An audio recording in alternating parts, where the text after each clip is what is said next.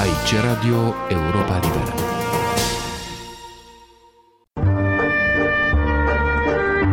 Cultură și politică. O rubrică de Victor Eschenazi Moroșan. Într-o populară emisiune de talk show la televiziunea franceză, directorul unei instituții de presă ce își aniversează 10 ani de existență, Mediapart, se eschiva să răspundă la o întrebare a unui moderator, spunând că pentru el comemorările nu ar însemna decât o activitate de anticariat, cu punerea unor oameni sau evenimente în vitrină. Într-un an în care aniversările culturale centenare se succed și de multe ori se împletesc între ele, cum ar fi suta de ani trecută de la sfârșitul primului război mondial cu centenarul Marii Uniri în România, minimalizarea semnificației și utilității sărbărilor este eronată.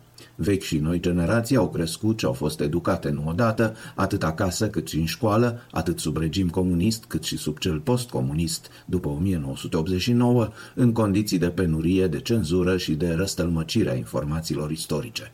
O realitate demonstrată adesea de postările pe forumurile de discuție în Moldova, în România sau pe cel al site-ului postului nostru de radio, unde recent un ascultător care obișnuiește să semneze doar cu prenumele comenta negativ o relatare a corespondentei noastre la București, Sabina Fati. Ascultătoarea, care se prezintă la o altă postare ca profesoară de școală, deci responsabilă cu educarea noilor generații în Republica Moldova, scria, și o citez, nu sunt de acord că evreii au fost prigoniți, că nu li s-au acordat drepturi cetățenești. Atunci, cum rămâne cu articolul numărul 7 din Constituția României din 1866, care a fost modificat în anul 1879 în corespundere cu prevederile tratatului de la Berlin? Articolul sus numit a acordat drepturi civile și politice evreilor din România, indiferent de credințele lor religioase și confesiune. Am încheiat citatul. Aproape câte cuvinte, tot atâtea greșeli sau informații eronate, în ciuda existenței unei literaturi istorice relativ abundente asupra subiectului și a existenței unor cărți în limba română publicate după 1989. Unul din istoricii care au studiat în profunzime subiectul evocat de ascultătoarea noastră, profesorul Carol Iancu de la Universitatea din Montpellier, născut în Moldova, a publicat recent la editura privat din Toulouse o, citez, ediție nouă, revizuită și adăugită a cărții sale, ce a apărut și în limba română cu un deceniu în urmă, intitulată Miturile fondatoare ale antisemitismului, de la antichitate până în zilele noastre.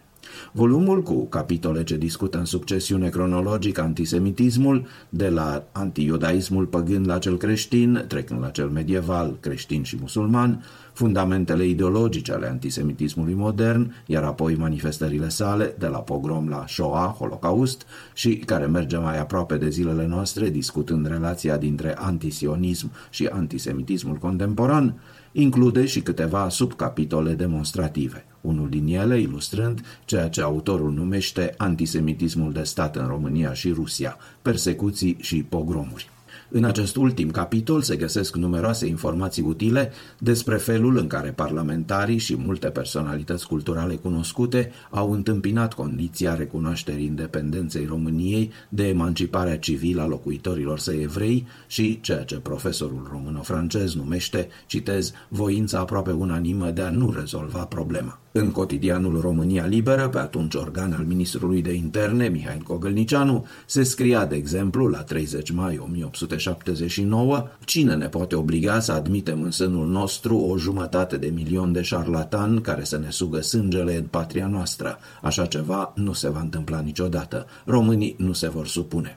În același context, poetul Vasile Alexandri se opunea în senat aplicării legii, denunțând ceea ce numea pericolul invaziei evreiești a unui popor neasimilabil, susținând că acești invadatori ar fi sprijiniți de, citez din nou, francmasonerie și de aur.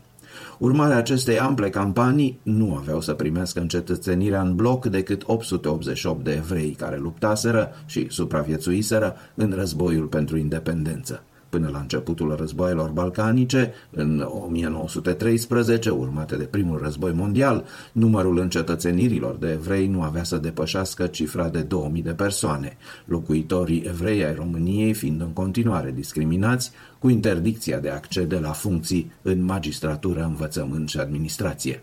Din această masă a locuitorilor evrei ai vechiului regat, fără cetățenie, în armata română aveau să fie recrutați și să participe la primul război mondial un număr considerabil, în marea lor majoritate ca soldați de rând. În perioada 1916-1919, documentele oficiale ale statului român înregistrau moartea a 882 dintre ei, rănirea 740 și ceva mai mult de 3000 de persoane dispărute în lupte.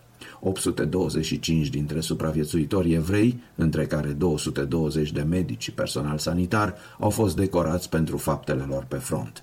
Tuturor acestora, statul român le recunoaște după 100 de ani contribuția la apariția României moderne. O Românie care avea să-și naturalizeze ultima în Europa locuitorii de naționalitate evreiască abia în 1923, odată cu adoptarea unei noi Constituții. Aici Radio Europa Liberă.